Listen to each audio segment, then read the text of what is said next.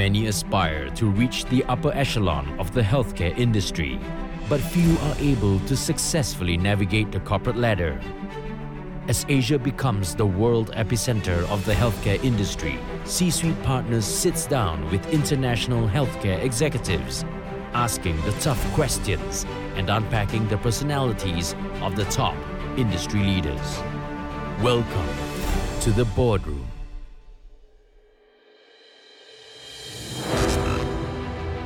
What about healthcare tech?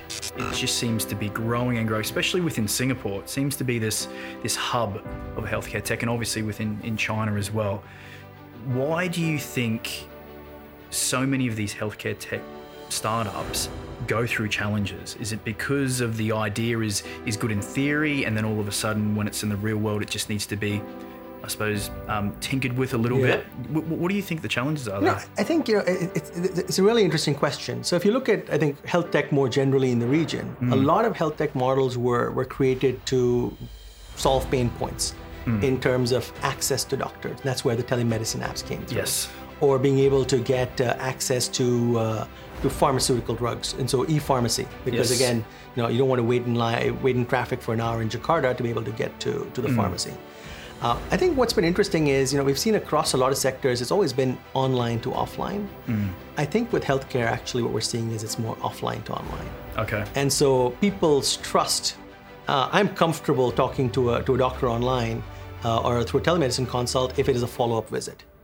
If it Yes. is, uh, if, it, if I need a prescription refill. Uh, that trust barrier has still not been crossed when it comes to a, the primary consult, you know, beyond a cough and a cold. Uh, and so I think what the challenge has been is being able to, to find the right balance between the online and the offline. And a lot of the players who have driven growth early on have driven growth from being more digital, being digital Yep. natives, more online. And, and as, as over time, we're seeing them pivot more to, to finding that offline balance. What about with all your teams within Asia? How, how are you managing them effectively? Because it seems like you've got to have a lot of trust in your Yeah. team. So when you turn up, things are, you know, ahead of schedule, on time, on budget. How do you manage them? What's your style? You know, um, look, I- you know, I think this, this is this is the, the core of the core of my job is building and developing our, our, my teams. And uh, really, you know, we're in a sector where, frankly, we're constrained by talent supply, and so a lot of time is spent with my teams. Uh, typically, you know, the principals or managers who I'm working with, or the junior partners I'm working with, helping coach them on how do they become effective client leaders, helping them solve big problems. Uh, and my style tends to be uh, not as directive, uh, thinking through really on understanding the motivations of, of each of each of my direct reports, helping them be successful, coaching them in the right way. Uh, when I need to ju- roll up my sleeves, I will roll up my sleeves with them, uh, being able to role model to them what good would look like or what I would think good would look like. Uh, but again, you know, it is the, the one benefit we have in healthcare, frankly, is most people who, who work in healthcare are also driven by the broader mission and purpose. And so constantly reminding and reconnecting people to that purpose on why we do what we do. Tell me about the biggest problem a client's come to you with. Uh, there are many, many big problems. Uh, you know, I think uh, very often uh, the problems a client comes to us with are not the problems they need to solve. Okay. Uh, so very often, you know, they come to us with what they think is a symptom versus what they actually need to work on is the, is the cause. And so some of the biggest problem challenges, you know, I've worked with uh, are, are companies that are growing rapidly, but they've not been able to, their systems and their hardware and software have not scaled. And so how do you balance a, a very founder-led company that by default kind of runs away and has an allergic reaction to systems and processes to recognize that you are now no longer insert, you're no longer a small startup. Hmm. You need the systems and processes in place, but at the same time, you don't want to become a bureaucracy.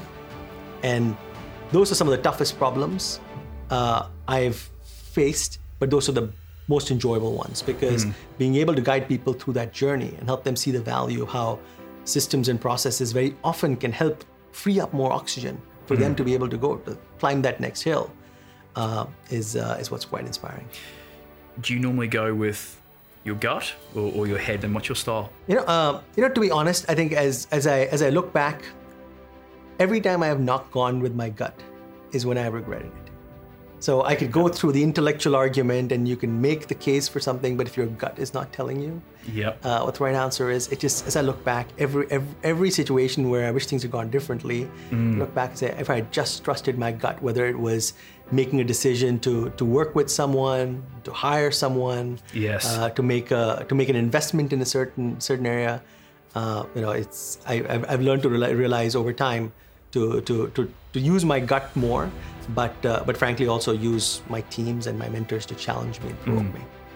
What about advice that you give yourself if you uh, 10 years previous, but today, what would you say? I think the advice I'd give myself would be is, is also advice I give many many young young folks on my teams is, is don't wait for Superman. You know there are so many opportunities. Uh, don't wait for don't, don't wait for permission.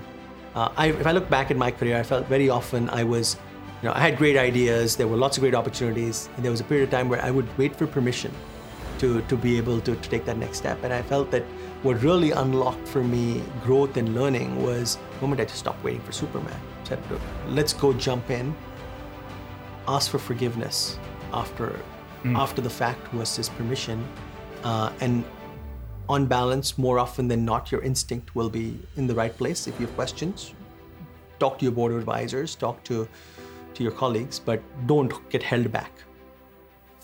What about your career in one word? Energizing. Vikram, thank you very much for spending time with C Suite Partners in the boardroom. Thank you. Thanks for your time. Appreciate it. Thank you.